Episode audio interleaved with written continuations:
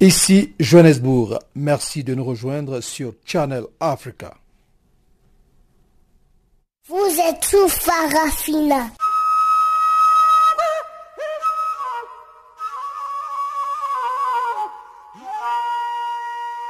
Farafina. Farafina. Terre de soleil. Farafina. Farafina. Un magazine d'infos africaine. Présentation Jacques Kouakou.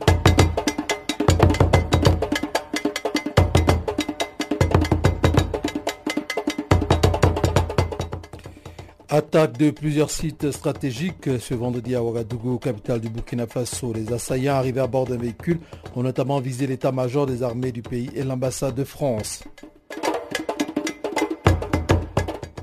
Situation politique toujours tendue en République démocratique du Congo. La guerre est désormais ouverte entre la majorité présidentielle et l'Église catholique du pays. Et puis nous reviendrons encore euh, une fois sur le discours du président Vladimir Poutine qui a fait montre de la puissance euh, de l'arsenal euh, de la Russie. Voilà donc quelques titres qui vont marquer la page magazine que nous allons feuilleter pour vous, avec vous tout à l'heure. Mais avant d'y arriver, voici tout de suite le bulletin d'information que vous présente Guillaume Cabissoso.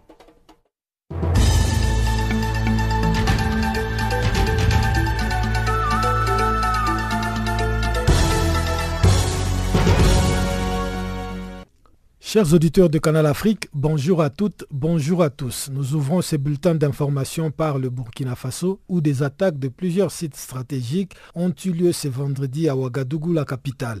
Les assaillants arrivés à bord d'un véhicule ont notamment visé l'état-major des armées du pays et l'ambassade de France.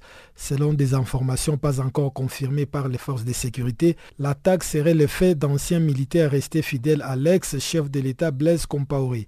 Il réagirait ainsi au procès en cours sur les putsch manqués de 2015. Les forces spéciales burkinabées ont bouclé la zone autour de l'état-major où plusieurs blindés ont été positionnés dans les rues. Quatre assaillants ont été neutralisés, annonce le gouvernement, alors qu'aucun bilan n'a pu encore être fourni. Le ministre burkinabé de la Défense Jean-Claude Bouddha évoque une attaque terroriste dont l'identité des assaillants demeure inconnue. Signalons que le chef d'état-major des armées s'est trouvé dans les locaux lorsque l'attaque sur l'état-major a débuté. Il a depuis été exfiltré et se trouve en lieu sûr selon l'armée burkinabé.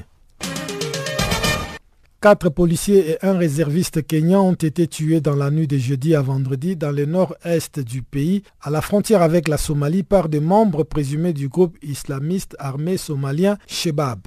Les assaillants ont attaqué des nuits deux camps de police adjacents dans la localité de Lafey au sein du comté de Mandera dans le nord-est. D'après une autre source policière qui s'est rendue sur place, l'attaque a débuté vendredi vers 1h du matin local et a duré plus de deux heures. Les assaillants qui sont soupçonnés d'être des Shabab ont pris les soins d'abattre une antenne relais pour les téléphones portables, une méthode régulièrement utilisée par les Shabab pour ralentir la coordination des renforts ou des secours pendant qu'ils prennent la fuite en Somalie de l'autre côté de la frontière. Les comtés de Mandera, tout comme ceux plus au sud de Wajir et Garissa, est régulièrement le théâtre d'attaques surprises perpétrées par le Shebab contre les forces de sécurité kenyanes déployées entre autres pour surveiller la frontière. Les armées congolaises et rwandaises ont toutes les deux violé les territoires du voisin lors des incidents du 13 février dernier en plein parc national des Virunga qui avaient causé la mort de trois soldats. Le rapport préliminaire du mécanisme conjoint de vérification a établi que le Rwanda avait bel et bien établi un poste de surveillance sur les sols congolais. Mais les militaires congolais de leur côté, en lançant l'offensive le 13 février dernier contre l'armée rwandaise, ont à leur tour violé les limites frontalières du Rwanda. D'après ce rapport qui sera bientôt publié, le Rwanda a déjà retiré ses troupes de la zone de l'incident et c'est l'armée congolaise qui est désormais déployée. Entre-temps, une rencontre entre les hauts responsables des deux armées est prévue dans les tout prochains jours. Elle est prévue après celle qui a eu lieu samedi dernier à Goma entre les patrons des renseignements militaires des deux pays. Direction maintenant le Nigeria où quatre travailleurs humanitaires ont été tués dans une attaque du groupe islamiste Boko Haram dans la ville d'Eram dans le nord-est du pays. L'attaque s'est produite jeudi soir dans cette ville reculée où un travailleur humanitaire a été blessé et un autre porté disparu. Parmi les victimes figurent notamment deux employés de l'Organisation internationale pour les migrations qui s'occupaient de la gestion d'un camp de déplacés et un médecin travaillant comme un consultant pour l'UNICEF. Aucun détail n'a été fourni dans l'immédiat sur la quatrième personne tuée, mais les travailleurs enlevés et portés disparus sont toutes deux de femmes.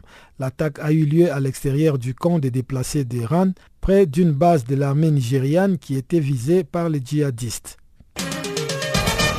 Enfin, au Zimbabwe, le président en exercice du principal parti de l'opposition, Nelson Chimisa, a été investi jeudi candidat à l'élection présidentielle prévue cette année. Cette décision annoncée à l'issue d'une réunion de la direction du MDC à Harare tranche au moins provisoirement les rivalités qui agitent les partis depuis la mort le mois dernier de son chef historique Morgan Changirai. Fondateur du MDC, Changirai est décédé le 14 février à 65 ans des suites d'un cancer du côlon à Johannesburg où il était soigné. Avant même sa mort, les trois vice-présidents du MDC avaient revendiqué la succession du chef, menaçant le parti d'exploser à quelques mois seulement des élections.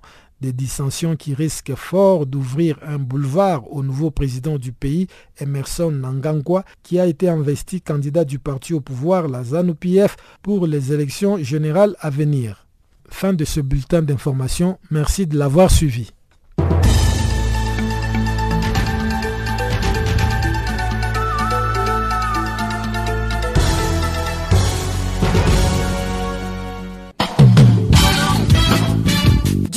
Sur Channel Africa. Farafina, votre programme en français, change d'horaire sur nos différentes plateformes. À partir du 1er novembre 2017, retrouvez-nous de 16h à 17h en temps universel sur DSTV, canal 802 et sur Internet live streaming à l'adresse channelafrica.co.za. En ondes courtes et sur satellite, retrouvez-nous tous les jours à la même heure de 16h à 17h en temps universel, mais aussi en rediffusion de 23h à minuit. Channel Africa, la perspective africaine.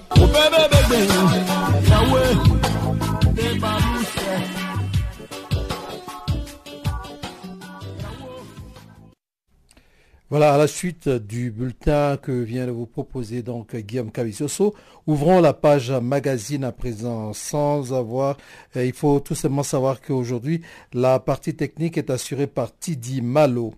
Eh bien, commençons par le Burkina Faso en disant qu'il y a de plusieurs sites il y a eu des attaques de plusieurs sites stratégiques ce vendredi à Ouagadougou, la capitale burkinabé. Les assaillants arrivés à bord d'un véhicule ont notamment visé l'état-major des armées du pays et l'ambassade de France. Quatre assaillants ont été neutralisés, annonce le gouvernement, alors qu'aucun bilan n'a pu encore être fourni. Suivant le témoignage du journaliste Lukman Sawadogo, joint à Ouagadougou, encore une fois par Guillaume Kabissoso. C'est une confusion totale euh, au niveau de Ouagadougou.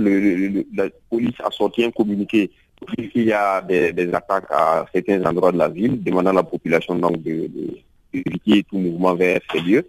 Mais on entend dire qu'il y a une attaque au niveau des attaques donc, qui ont touché des en général euh, donc de l'armée qui au centre-ville. Donc il y a une explosion euh, suite à laquelle il y a une fumée monstre euh, qui se dégage. il y a aussi l'ambassade de France qui aurait été aussi la cible. Il y a aussi la primature, donc le siège donc, du Premier ministre.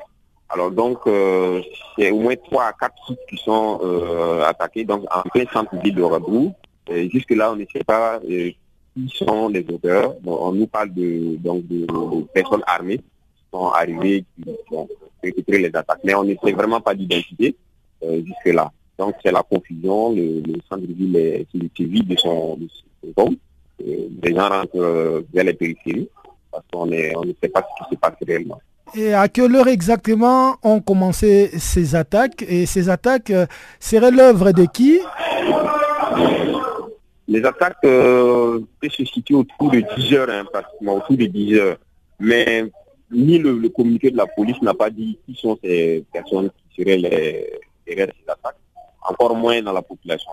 On a dire seulement euh, des témoins qu'il y a eu des personnes qui sont arrivées, tout ce qui concerne le premier ministère, cinq personnes arrivées en armes, qui ont tiré, bon, tout ce qu'on peut dire pour le moment, c'est ça. On ne sait vraiment pas euh, quelle est l'identité. Est-ce que ce sont euh, des comme le Ouagadougou a eu malheureusement la rien, ça le passé, ou est-ce que euh, c'est on n'a pas d'idée.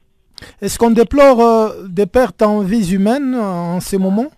Pour, l'instant, rien n'a été dit concernant le bilan, mais il est évident que quand vous regardez la famille qui, qui, monte euh, au niveau de l'état-major, l'état-major comprend beaucoup de gens, comprend beaucoup de gens, il y a... Il y a Jusqu'à présent, la, la police est la seule à avoir fait un communiqué. Qu'en est-il de l'armée burkinabé?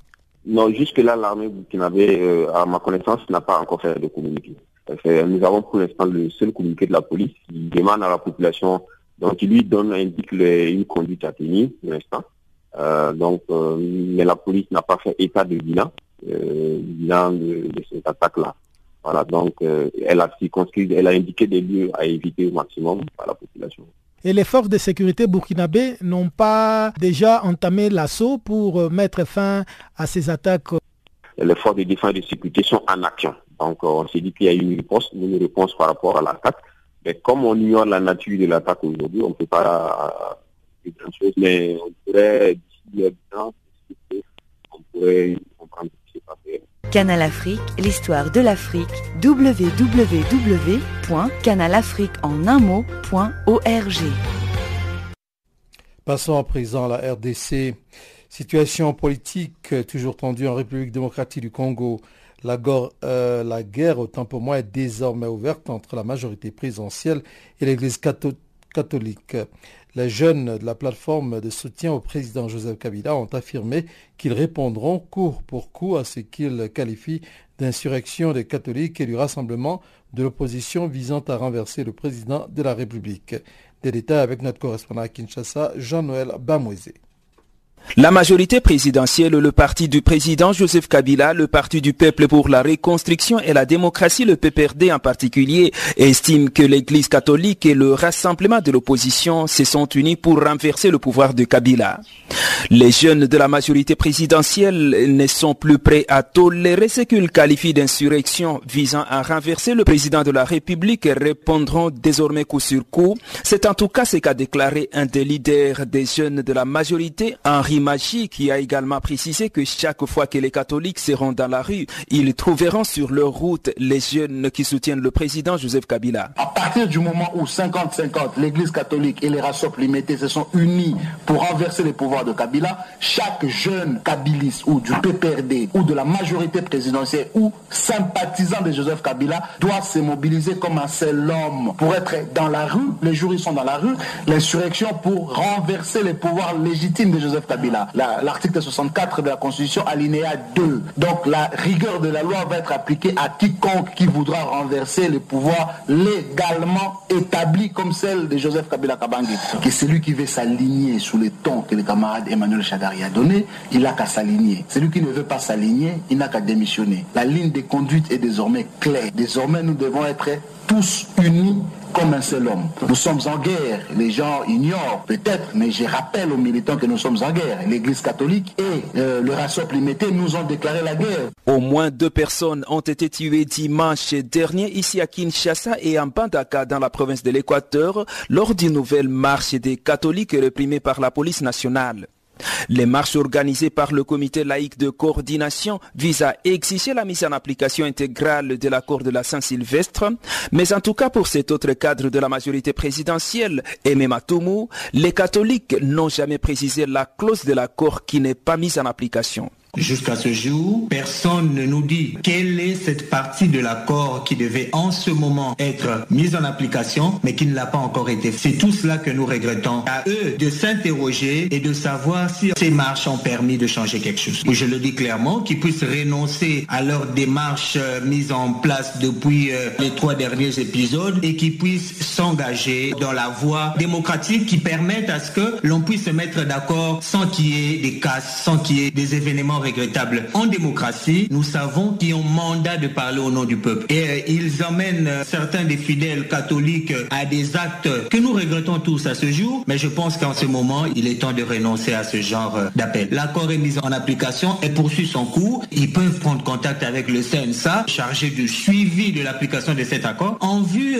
d'accompagner ce processus autrement. Pendant ces temps, cet activiste des droits de l'homme et militant d'un mouvement citoyen estime que la Cour pénale internationale devrait déjà se saisir du dossier en rapport avec la situation ici en République démocratique du Congo.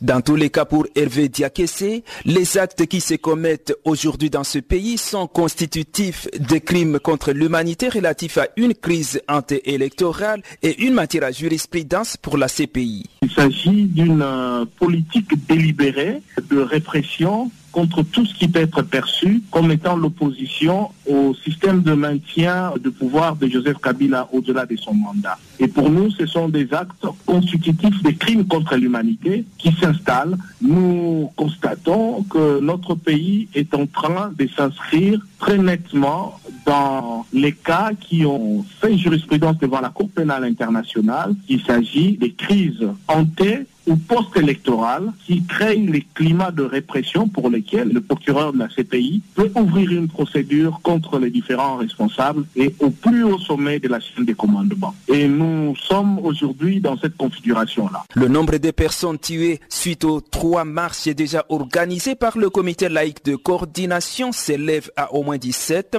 Il s'agit justement d'au moins 9 le 31 décembre, au moins 6 le 21 janvier et au moins 2 le dimanche dernier. Jean-Noël Bamoisé pour Canal Africa Kinshasa.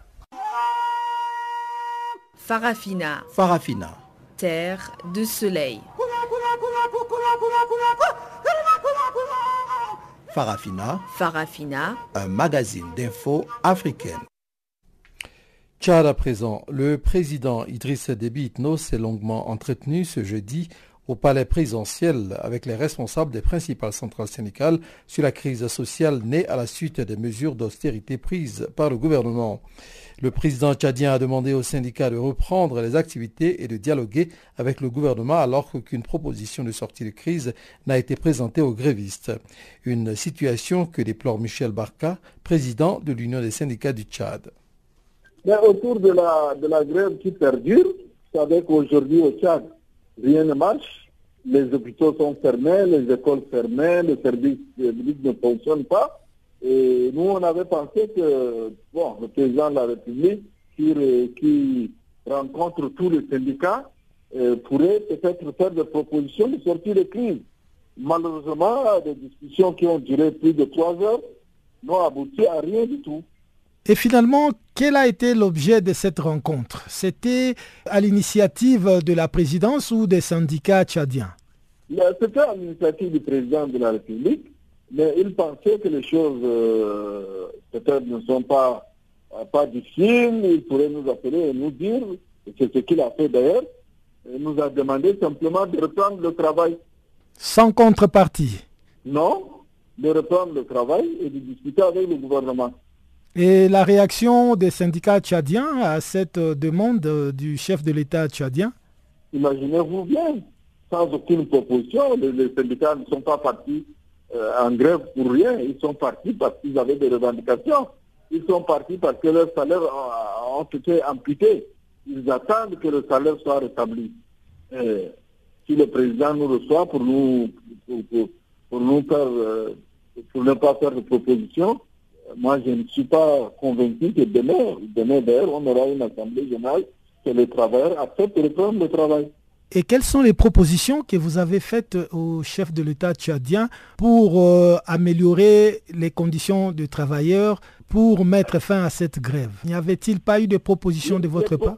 Les propositions immédiates, c'est d'abord faire euh, le but des diplômes. Vous savez que notre fonction publique est traitée de, de faux diplômés, des gens qui ne qui ne méritent pas la place où ils sont maintenant.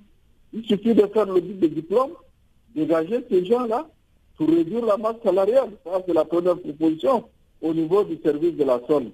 Il y a des gens qui gagnent deux, trois salaires. Il y a des gens qui gagnent des salaires qu'ils ne méritent pas. Donc, imaginez c'est des choses qui sont autant graves que si euh, deux, trois mois d'un travail intense, on pourrait réduire la masse salariale comme euh, la FMI, le FMI et la Banque mondiale lui imposent. S'il y a la bonne volonté, c'est ce qui pourrait se faire immédiatement. Malheureusement, le gouvernement ne bouge pas. Et qu'est-ce qu'il propose finalement ce gouvernement pour sortir de cette crise qui perdure et perturbe l'économie tchadienne qui est déjà très ballottante Il propose d'économiser 30 milliards sur le salaire des travailleurs, pas plus. Il va chercher cet argent, le déficit que le FMI lui exige, il doit le chercher dans la poste des travailleurs. Et nous lui disons non.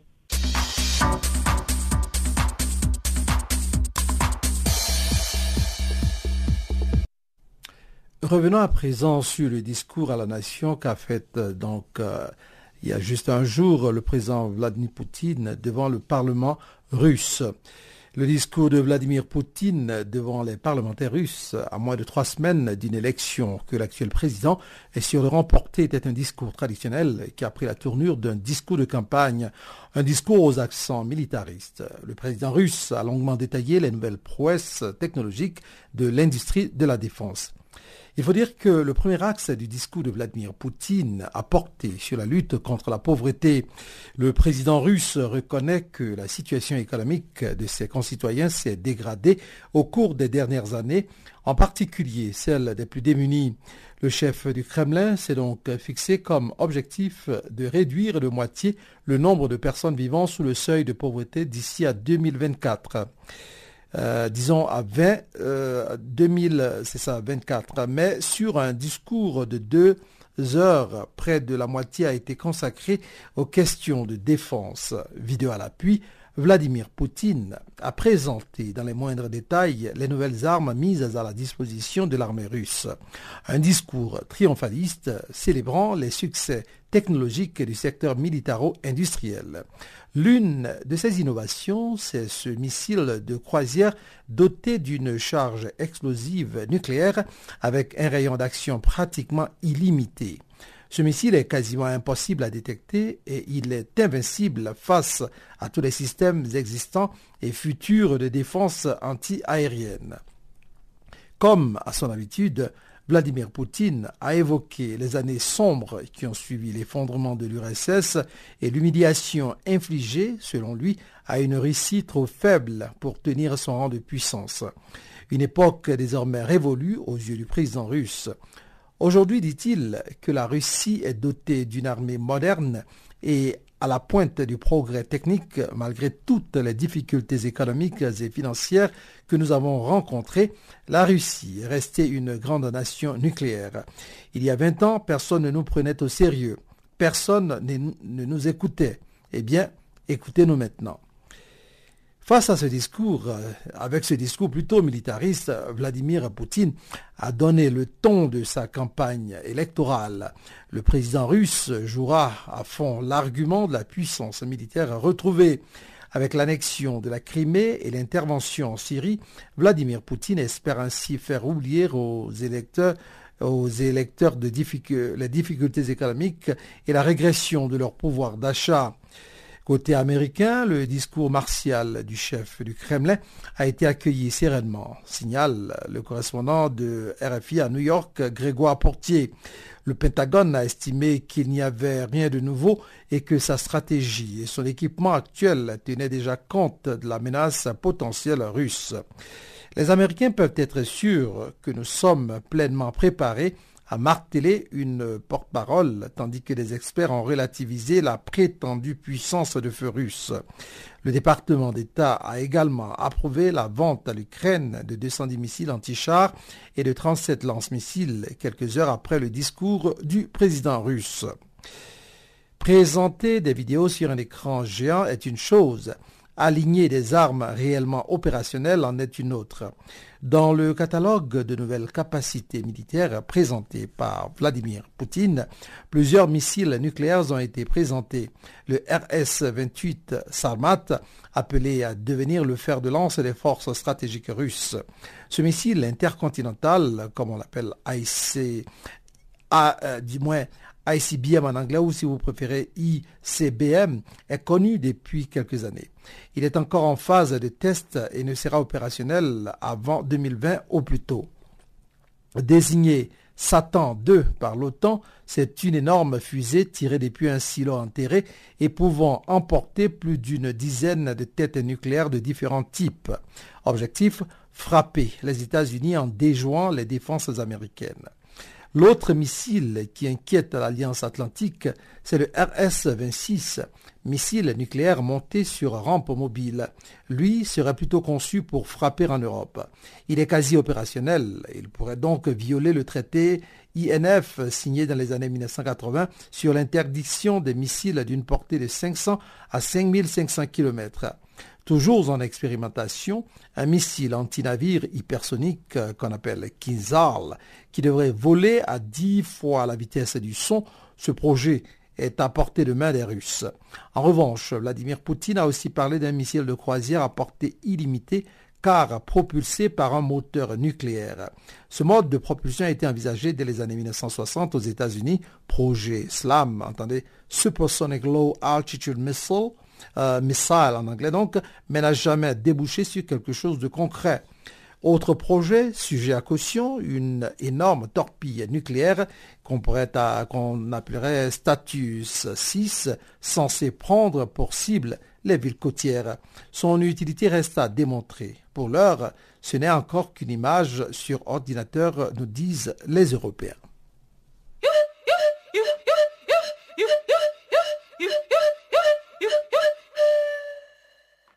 Channel Africa. Musique et son de l'Afrique. Voilà, nous allons marquer une petite pause musicale avant d'arriver au bulletin économique que vous présenterez tout à l'heure, Barthélémy Guessant. Alors la pause euh, nous est proposée par euh, Sotisol, c'est une chanson qui se prénomme Mélanine. Tout ceci pour vous permettre d'arriver au bulletin économique. When a good girl gone bad, what you gonna do? Run, go meet a dad. you don't wanna do. Well, this is Southeast Hall. But the ranking what best, yo. Watch this. Love confession. Why She's a heartbreaker. She bend over backbreaker. Steaming hot water vapor. I wanna take her. She's a heartbreaker. She bend over backbreaker. Steaming hot water vapor. Boy, I, I wanna take her. So tell me why you do me so. So tell me why you do me so. Baby, me not gonna let you go. Girl, me not gonna let you go. So tell me why you do me so. Tell me why you do me so. Charlie, me not gonna let you go. Tell me not gonna let you go. Me spend all me money, spend all me cash. Call you me honey, but you threw me on trash. And you think say me gonna leave you like that?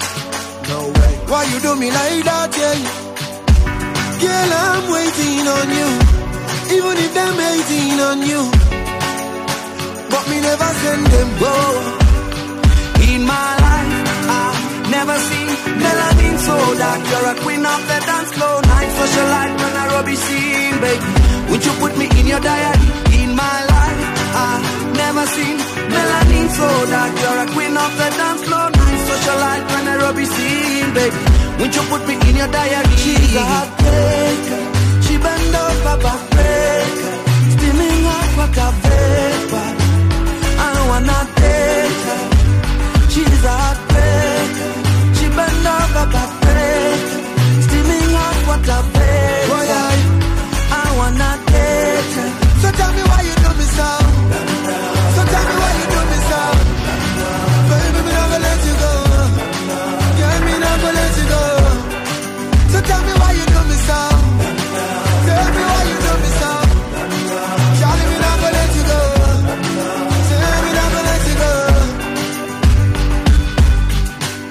I think I saw you in the magazine, or maybe on TV.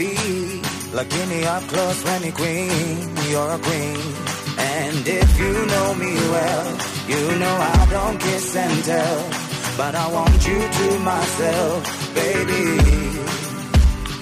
In my life, yo, me never seen melanin so dark. You're the queen of the dance floor. Oh. Night session life on the legacy, baby. Won't you put me in your diary?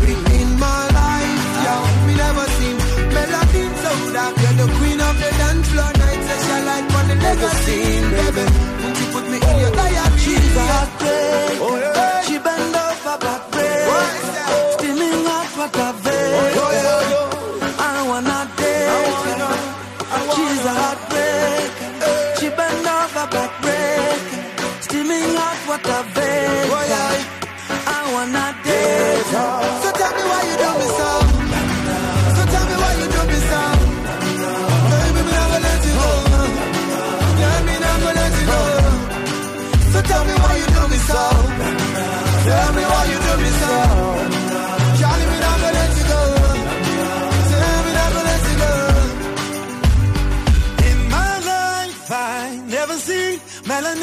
shaking like a tambourine all night. In a me head, you are the melody, baby. In me head, you are the melody. In my life, I never seen melanin so dark. You're the queen of the dance floor night. Such a light one Nairobi scene, baby. Won't you put me in your diary? Heartbreaker. She bend over backbreaker. Steaming hot water vapor. I wanna date ya. Yeah. She's a heartbreaker. She bend over backbreaker. Steaming hot water vapor. I wanna date ya. Yeah, yeah, yeah, yeah.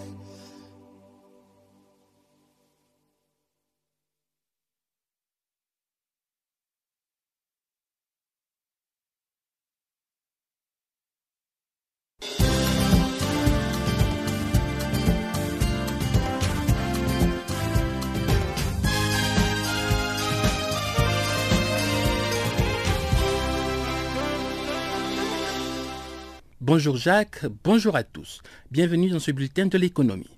En Afrique du Sud, l'opposant Julius Malema critique le salaire du nouveau président sud-africain. Selon le futur budget 2018, M. Cyril Ramaphosa aura un salaire de 248 000 euros cette année, soit environ 50 000 euros de plus que l'ex-président Jacob Zuma. Le chef du parti d'opposition Economic Freedom Fighters a désapprouvé jeudi ce salaire lors d'une campagne visant à réclamer des fonds pour les hôpitaux publics du pays.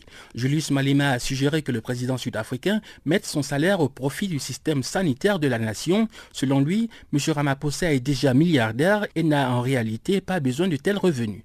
En 2015, le magazine Forbes avait placé Cyril Ramaphosa à la 12e place des plus grosses fortunes d'Afrique du Sud. Partons maintenant au Burkina Faso. Les recettes en 2016 d'exportation liées au secteur minier du pays sont évaluées à 1022 milliards de francs CFA. C'est ce qu'a annoncé jeudi le ministère burkinabé des Mines. En 2016, les exportations des produits miniers se levaient à 46 277 kg d'or brut contre 43 280 kg en 2015. Les exportations du concentré de zinc ont été estimées à 155 679 tonnes en 2016 contre 126 940 tonnes en 2015. Le gouvernement avait indiqué en février, à l'issue d'une réunion du Conseil des ministres, que les travaux de recherche réalisés par le Bureau des mines et de la géologie du Burkina ont révélé un fort potentiel minier du sous-sol burkinabé. Le Burkina Faso possède actuellement 13 mines en exploitation. Depuis 2009, l'or est devenu le premier produit d'exportation du pays devant le coton. Le président de la Turquie termine sa première grande tournée diplomatique de l'année 2018 au Mali après avoir visité l'Algérie, la Mauritanie et le Sénégal. M. Recep Tayyip Erdogan est attendu à Bamako ce vendredi en début d'après-midi. La visite intervient au moment où le Mali et la Turquie entretiennent de solides relations économiques et commerciales. Les échanges commerciaux entre les deux pays sont passés à 82 millions de dollars en 2017 contre 40 millions en 2016. Ces dernières années, les autorités maliennes et turques ont multiplié des forums d'affaires entre les investisseurs des deux pays à Bamako, à Ankara ou à Istanbul, l'objectif étant d'accroître leurs échanges jusqu'à 500 millions de dollars.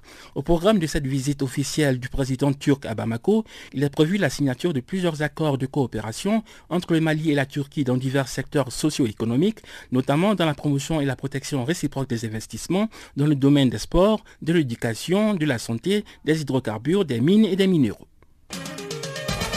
Le président centrafricain Faustin Archange Touadéra a inauguré jeudi à Bangui le pont Sapeke qui a été reconstruit avec l'aide chinoise. Le pont relie par extension toutes les régions du sud-ouest de la République centrafricaine.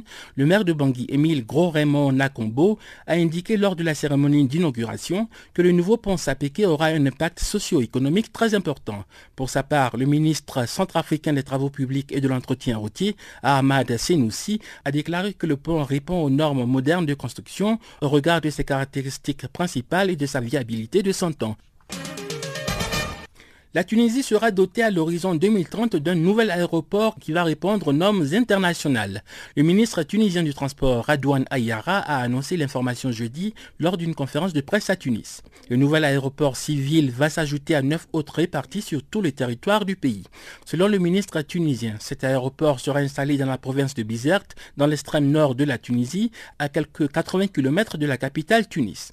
Le ministre a souligné qu'une nouvelle stratégie a été mise en œuvre par son département dans l'objectif de moderniser les aéroports en Tunisie. Terminons notre bulletin de l'économie avec quelques brèves. L'Inde pousse ses investissements à Maurice. L'île a reçu 47,6 milliards de dollars sur un total de 52,6 milliards d'investissements alloués à l'Afrique. C'est le seul pays sur le continent africain à avoir bénéficié à lui seul de 90% des flux d'investissements directs indiens vers l'Afrique entre 2008 et 2016. En République du Congo, Mexan Raoul Ominga prend la direction générale de la Société nationale du pétrole. La nomination intervient alors que le pays fait face à une dette d'environ 9,14 milliards de dollars M. Ominga remplace Jérôme Koko d'après une décision du Conseil des ministres. Un chef-d'œuvre du Nigérian Ben Ewunwu a été vendu à environ 1,68 million de dollars lors d'une vente aux enchères le mercredi à Londres. Le tableau intitulé Toutou est le portrait de la princesse Yoruba Adetoutou Ademiloui. Il a été redécouvert dans un appartement à Londres après avoir disparu pendant 20 ans. Voilà, c'est la fin de ce bulletin de l'économie. Merci de l'avoir suivi.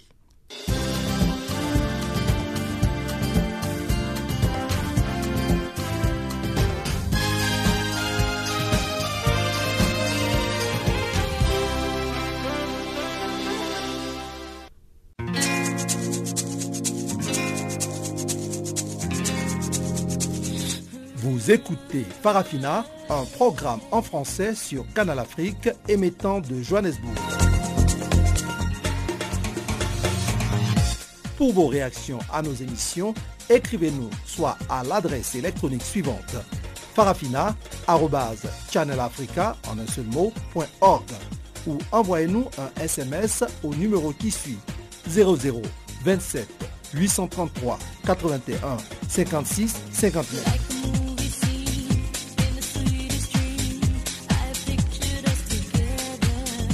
Notre adresse électronique farafina.channelafrica en un seul ou par SMS 0027 833 81 56 59.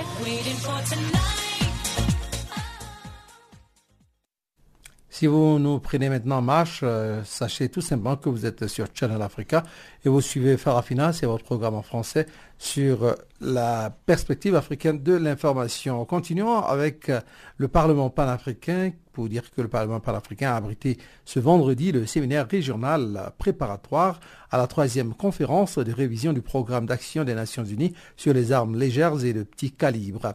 À Midrand, en Afrique du Sud, donc, les euh, discussions ici s'articulent autour du thème fournir des outils permettant aux parlementaires d'influencer la mise en œuvre du programme 2030. L'honorable député de la République démocratique du Congo, Eve Bassaïba, a présenté l'implication des femmes des corps dans la lutte contre la prolifération des armes légères. On l'écoute. Mon intervention par rapport à cette conférence de lutte contre les armes légères et les petits calibres est de venir présenter l'expérience qui est la mienne, que j'ai instituée en République démocratique du Congo, celle de l'implication et l'appropriation de cette problématique par les femmes, notamment les femmes de la police nationale et de l'armée. Parce que je pense que euh, nous, autant nous sommes en train de lier cette problématique de paix et sécurité avec l'atteinte des objectifs de développement durable appelés ODD, nous devons aussi les lier avec les 16 jours d'activisme de lutte contre les violences faites à la femme. Parce que, à bien regarder, à chaque fois du 25 novembre et 10 décembre, quand nous parlons de ces questions, les violences faites à la femme, on met beaucoup plus d'accent sur les violences dont les femmes sont victimes à travers les armes. La prolifération des armes dans des régions comme les nôtres crée l'insécurité totale pour les armes et cela ne favorise pas le développement parce que les femmes sont des acteurs, des moteurs de développement. Elles ne peuvent pas aller au champ, elles ne peuvent pas chercher de l'eau à boire, tout simplement parce qu'il y a l'insécurité totale. Elles risquent de se faire violer, elles risquent de se faire tuer. Et quand les armes crépitent partout, il n'y a pas d'investissement parce que l'argent n'accepte pas les bruits des bottes. Voilà pourquoi nous avons dit informons ces femmes qui, qui pour la première fois apprenaient la, la, la, avaient la connaissance des ODD le 25 novembre au 10 décembre de l'année dernière, donc en 2017. C'était la première fois qu'elles apprenaient ça. Et elles doivent s'approprier pour que chacune dans leur coin puisse s'impliquer. S'impliquer comment? Prenons les cas des femmes militaires de la police, celles qui vivent dans des casernes militaires ou qui vivent à la cité, elles sont peut-être, euh, elles ont une responsabilité parce que j'ai parlé à, des femmes, des officiers, des, euh, hauts officiers qui, qui, sont munis des armes, les femmes des commissaires de police qui ont des armes pour la sécurité et des, des personnes et de leurs biens. Mais entre-temps, ils ont des grands enfants. Leurs enfants ont des amis, eux-mêmes ont des amis dans les rangs des civils. Et souvent, ce sont des enfants des militaires qui utilisent ces armes-là à l'insu de leurs parents et deviennent des criminels justement parce que les militaires qui sont mal payés ont du mal à faire scolariser leurs enfants ou alors les enfants qui ont terminé les études n'ont pas d'emploi, restent dans l'oisivité mais vivent ensemble au camp militaire avec leurs parents. Et puis ils ont accès à l'arme. Ils savent que si j'ai l'arme, je peux braquer une arme, je peux avoir de l'argent à la banque si je braque une arme, je peux avoir une femme gratuitement. Si je braque une arme, je peux arracher une voiture et je peux l'utiliser, aller dans un concert, hein, me pavaner là-bas pour montrer que je suis le fils ou la fille d'un officier ou euh, d'une officier. Euh, voilà, donc euh, il y a cette manipulation-là. Donc on peut aider ces femmes à travailler. Peut-être avec les hommes, c'est un peu difficile, comme moi, femme parlementaire, je vais jouer un rôle, mais je n'ai pas accès dans des casernes militaires. Je n'ai pas accès, il n'y a pas moyen de collaborer avec les hommes. Ils nous amènent dans des questions de secret défense. Ils ne peuvent pas nous dire les statistiques des militaires, ils ne peuvent pas nous dire les statistiques de la police et comment est-ce qu'on contrôle les armes. Parce qu'en République démocratique du Congo, il y a de l'insolite actuellement. Des policiers euh, qui, veulent avoir un détachement quelque part pour travailler. Si vous n'avez pas d'armes, on ne peut pas vous détacher. Mais on ne dote plus les armes. Les policiers s'achètent des armes eux-mêmes, parfois auprès des civils. C'est très grave. Les policiers se dotent des tenues eux-mêmes, des militaires, la même chose. Hein? Bon, encore moins les militaires parce que pour aller au front quand même, on leur donne quelque chose. Mais la police nationale, c'est vraiment très... Il n'y a qu'une infime partie des militaires et des policiers qui sont bien dotés de leur tenue, qui sont bien dotés de la logistique. Donc euh, voilà un peu tous ces problèmes-là, nous a dit. Nous impliquons les femmes, les femmes avec cette sensibilité-là de la paix, avec cette sensibilité de dire que si nous ne nous impliquons pas, nous-mêmes nous sommes victimes de cette violence d'une manière ou d'une autre, alors nous utilisons cette sensibilité pour faire mouche. Alors quand elles vont dénoncer, quand elles vont contrôler, désormais euh, les femmes vont être attentionnées. Et c'est ça les témoignages que nous avons recueillis depuis euh, l'année passée, en novembre jusqu'à ce jour. Il y a des témoignages où vous avez les femmes qui disent, moi j'ai pu finalement savoir où était parti mon âme, ce que faisaient mes enfants la nuit prenaient les armes et on les a attrapés comme criminels à gauche, à droite. Canal Afrique, l'histoire de l'Afrique, www.canalafriqueenunmot.org. Toujours dans le cadre de ce séminaire régional sur la prolifération des armes légères et le petit calibre au Parlement panafricain, l'honorable Kiranelli Noyce, dont le pays l'île Maurice ne connaît pas de ce phénomène, prône un contrôle vigoureux dans les pays africains concernés. Même si nous, euh, chez nous, l'île Maurice, nous n'avons pas vraiment ce, problème de trafic d'armes, d'armes illicites, euh, mais ce qui se passe en Afrique euh, nous laisse quand même assez, assez perplexe dans la mesure où les armes qui circulent, bon, c'est vrai qu'il y a dans certains pays qui, eux, combattent le terrorisme. C'est vrai que parfois on peut se dire, bon, ils ont besoin d'armes pour, pour, pour le faire, mais euh, il y a beaucoup d'armes aussi qui circulent à travers certains pays qui, qui le fabriquent. Il y en a même qui, euh, j'ai cru comprendre, qui fabriquent des armes en Afrique et qui euh, ne les vendent pas, mais les mettent à la disposition de certains pays qui combattent le terrorisme. C'est ce que j'ai appris à travers, je ne citerai pas le nom de la personne, mais un diplomate qui était là et qui, m'a partagé ce... Donc, franchement, c'est, il faudrait un contrôle beaucoup plus, beaucoup plus sévère, que les armes ne circulent pas euh, pour un oui, pour un non. S'il y a euh, euh, des conflits, il faut que ce soit réglementé dans un premier temps à travers un dialogue, mais il ne faudrait pas que, que, même les pays européens ou, ou les États-Unis ne, devraient quand même, comment dirais-je, avoir euh, ne, pas se permettre quand même de, proliférer euh, tout ce qui est armes euh, en Afrique. Donc un contrôle beaucoup plus rigoureux et certainement à conseiller. mais honorable, quelle lecture faites-vous du fait que certains pays sont sous embargo? Officiellement, ils ne peuvent pas avoir des armes pour leurs armées, tandis que les rebelles qu'ils combattent ont des armes dernier cri et sont approvisionnés avec euh, enfin, des armes qui peuvent être tracées. C'est là toute la question. C'est là toute la question. Il faudrait bien sûr euh, qu'on arrive à savoir qui sont, qui sont ces, pays fabricants d'armes qui euh, les mettent à la disposition des, rebelles, de ceux des terroristes, etc. C'est là toute la question. Et c'est là que, que demeure justement l'énigme.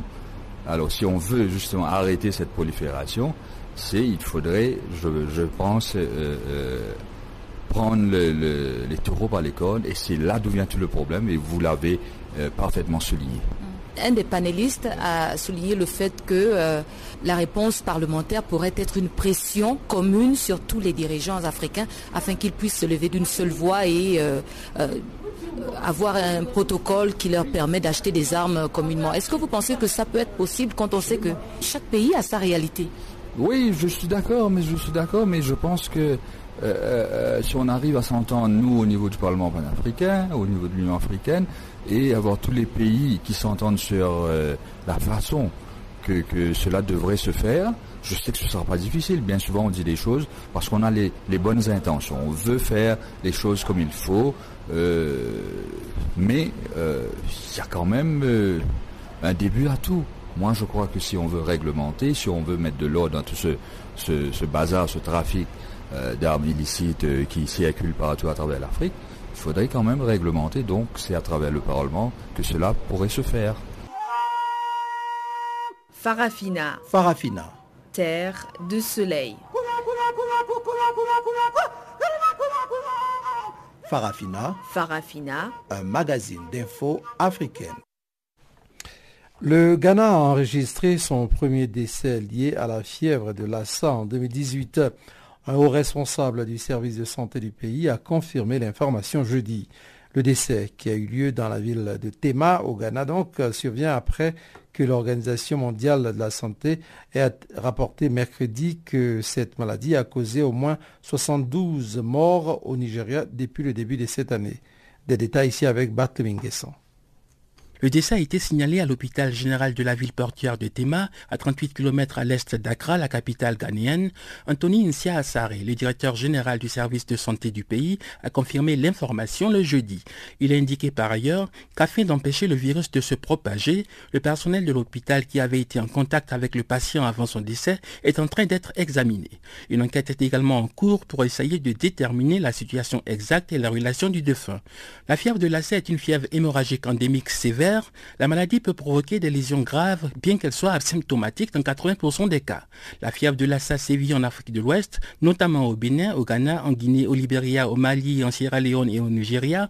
L'Organisation mondiale de la santé a rapporté mercredi au moins 72 décès liés à cette maladie au Nigeria et cela depuis le début de l'année 2018. Citant les données du Centre national nigérien de contrôle des épidémies, l'OMS a noté dans un communiqué que le nombre de cas confirmés durant ces deux mois dépasse déjà le nombre total de cas confirmés pendant toute l'année 2017. L'OMS a tiré la sonnette d'alarme face à ce record inégalé dans le pays le plus peuplé d'Afrique. Selon le Centre nigérien de contrôle des épidémies, le nombre de cas confirmés pour le début de 2018 est établi à 317 contre 143 sur l'ensemble de l'année 2017. Au Nigeria, le virus responsable de la fièvre de Lassa a été détecté dans 18 des 36 États du pays, mais il a été confirmé en grande partie au sud, dans l'État d'Edo, dont le gouverneur a débloqué des fonds pour acheter du matériel de sécurité et des équipements de dialyse. Cependant, la majorité des cas se trouvent dans des zones rurales et reculées, ce qui complique la détection. L'OMS décrit la fièvre de Lassa comme une infection virale appartenant à la même famille des virus de Marburg et d'Ebola. Elle tire son nom d'une localité au nord du Nigeria où elle a été identifiée pour la première fois en 1969. La transmission se fait par les excrétions de rongeurs ou par contact direct avec du sang, des urines, des selles ou d'autres liquides biologiques d'une personne malade. Le service de santé du Ghana a mis en place plusieurs mesures pour tenter de contrôler la diffusion de la maladie. Toutes les institutions sanitaires à travers le pays sont en alerte pour une surveillance maximale.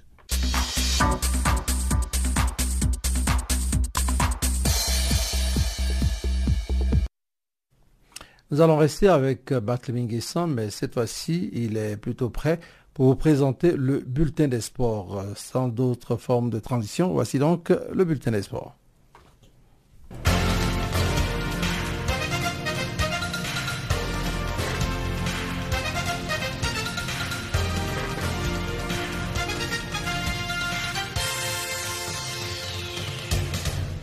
Bonjour à tous, très heureux de vous retrouver dans le bulletin des sports. Donnons le coup d'envoi de cette édition avec du tennis.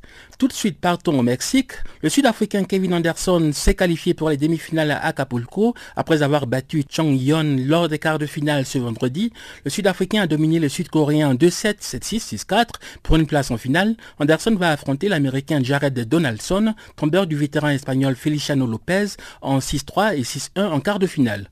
En simple dame, Kristina Mladenovic a été sortie jeudi à Acapulco. La Française a été éliminée en quart de finale par l'Ukrainienne Lesia Surenko après 1h12 minutes de jeu.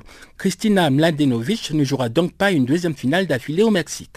Sloane Stephens, tête de série numéro 1, a été elle aussi surprise en quart de finale. L'Américaine a été sortie en trois manches 6-4, 5-7, 6-2 par la 183e mondiale, la Suissesse Stéphanie Vogel. Direction les Émirats Arabes Unis où le Tunisien Malek Jaziri a remporté jeudi son quart de finale du tournoi de tennis de Dubaï. Il a dominé le grec Stefano Tsitsipas en trois manches 6-4, 3-6, 6-3. Le Tunisien dispute la demi-finale ce vendredi face à l'Espagnol Roberto Bautista, mais avant, la première opposition du dernier carré met en action Luka Pouy face au Serbe Filip Krajinovic, tombeur du Russe Evgeny Donskoy. Luka Pouy a validé son ticket pour les demi-finales en battant les Japonais Yuichi Sugi en 3-7, 3-6, 6-3, 6-2. Pendant ce temps au Brésil, Horacio Zeballos a sorti Gaël Monfils jeudi aux portes des quarts de finale à Sao Paulo. Le Français est tombé à l'issue de 3-7 sur la terre battue brésilienne. L'Argentin a ainsi pris sa revanche après sa défaite à Rio. Faisons à présent un tour en Angleterre pour les échos des mondiaux d'athlétisme en salle qui ont démarré jeudi. Genzebe Dibaba est sacrée pour la troisième fois d'affilée championne du monde en salle du 3000 mètres. L'Éthiopienne a remporté la course jeudi à Birmingham en 8 minutes 45 secondes 05 devant la néerlandaise Sifan Hassan et la britannique Laura Muir. En 2012, Genzebe Dibaba a également été sacrée championne du monde en salle du 1500 mètres. Elle détient aussi le record du monde de la distance. La russe Maria Lassisken a remporté l'épreuve du saut en hauteur avec un bond de 2,01 Elle s'est imposée devant la tenante du titre, l'américaine Vashti Cunningham. L'italienne Alessia Trost a pris la médaille de bronze. Le très convoité trophée en or massif de la Coupe du monde de football séjourne à Johannesburg en Afrique du Sud. La première femme ministre sud-africaine des Sports et des Loisirs, Tokozile Assa, a fait sa première apparition publique lors de la présentation du trophée de la Coupe du monde de la FIFA jeudi après-midi.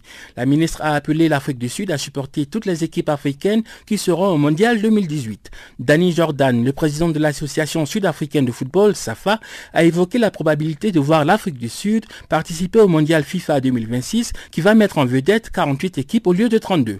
Le trophée de la Coupe du Monde sera exposé au centre commercial Maponia Mall à Soweto ce vendredi avant de se rendre au Cap le lendemain où il sera exposé au Kenilworth Mall. Le stade PPC Newlands accueillera par la suite un concert mettant en vedette de nombreux artistes. Pour la prochaine étape de sa tournée mondiale, le trophée de la Coupe du Monde FIFA 2018 se rendra à Kampala en Ouganda. Quelques brèves à présent pour conclure notre chapitre football. Au Togo, le sélectionneur national Claude Leroy a présenté sa liste des joueurs convoqués pour les matchs amicaux contre Madagascar et la Côte d'Ivoire. On note le retour de Razak Boukari et Floyd Haïté, aux côtés des vétérans comme Emmanuel Adebayor et Mathieu Dosevi. Les éperviers vont jouer contre les barrières malgaches le 21 mars et les éléphants ivoiriens trois jours après. En Angleterre, Manchester City a infligé une nouvelle défaite à Arsenal jeudi, un match décalé de la 28e journée de la Première Ligue. Les poulains d'Arsène Wenger sont tombés sur le score de 3 à 0, une deuxième défaite en moins d'une semaine devant Man City, la bande à Pep Guardiola conforte sa place de leader du championnat avec 16 points d'avance sur le rival et deuxième du classement Man United. Et puis en Espagne, Las Palmas a accroché le leader de la Liga, le FC Barcelone, sur le score de 1 but partout jeudi. Le Barça n'est plus qu'à 5 points de son dauphin, l'Atlético Madrid, qu'il va d'ailleurs recevoir dimanche au Canou. Le championnat espagnol est ainsi relancé avec plus de suspense. En Coupe de France, Caen a battu Lyon 1 à 0 en demi-finale jeudi soir au stade Michel Dornano. L'Ivoirien Ismaël Tiemoko Diomandé a inscrit l'unique but de la rencontre de la tête à la 77e minute. En finale, Caen sera opposé au Paris Saint-Germain qui a facilement éliminé Marseille par 3 buts à 0 mercredi au Parc des Princes. En sport auto, Lewis Hamilton, dès l'écurie Mercedes, a réalisé le meilleur temps de la première semaine d'essai de pré-saison de Formule 1. C'était lors de la quatrième et dernière journée jeudi sur le circuit de Barcelone. Le Britannique a devancé le Belge Stoffel van Dorn de McLaren et son rival de l'année passée, l'Allemand Sébastien Vettel de Ferrari. Ainsi prend fin notre tour de l'actualité sportive. Merci de l'avoir suivi. Bon week-end à tous.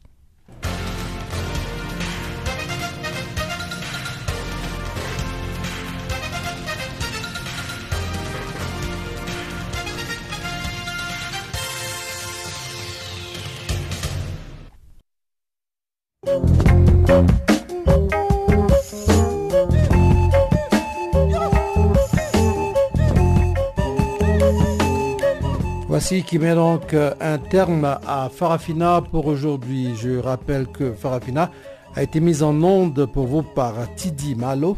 Je suis Jacques Kouakou à ce microphone, ensemble avec le service français et tous nos correspondants qui nous ont aidés à mettre en place, en tout cas à préparer ce programme. Nous vous disons merci et puis on va se retrouver dans nos autres programmes très prochainement. D'ici là, portez-vous bien et je vous dis tout simplement à très bientôt. Au revoir. Woo!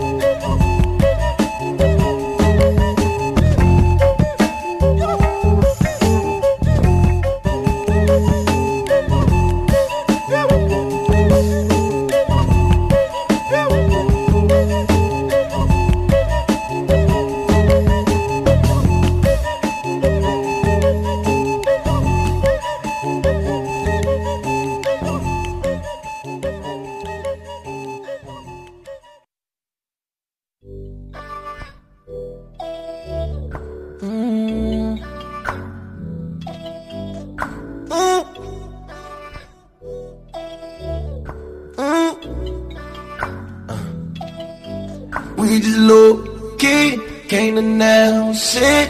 With the angels in the mountains, holy water and fountains, all the blessings. Now we count it. Women, women.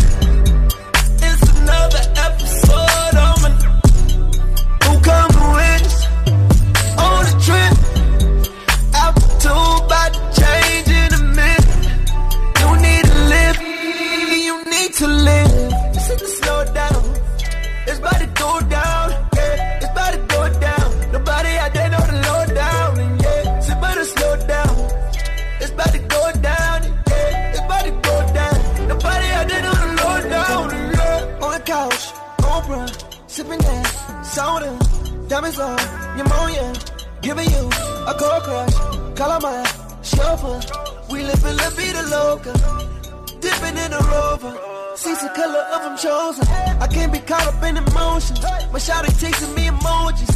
You know I'm gone off the potion. You know I gotta stay focused. I thought I told you no photos. We can't do this in the open. Baby, now don't get your hopes up. There's plenty fish in the ocean. Holy, holy, holy, holy. Holy, holy matrimony. Ollie got remote control me. Biometric, got a code. Two glipper in the cubby home, sexy chubby. That's the army. Brady, Brady, know the triple ball, man. I treat your girl like a trophy. Low key, can't announce it. With the angels in the mountains. Holy water and fountains. All the blessings, now we count it. Women, women.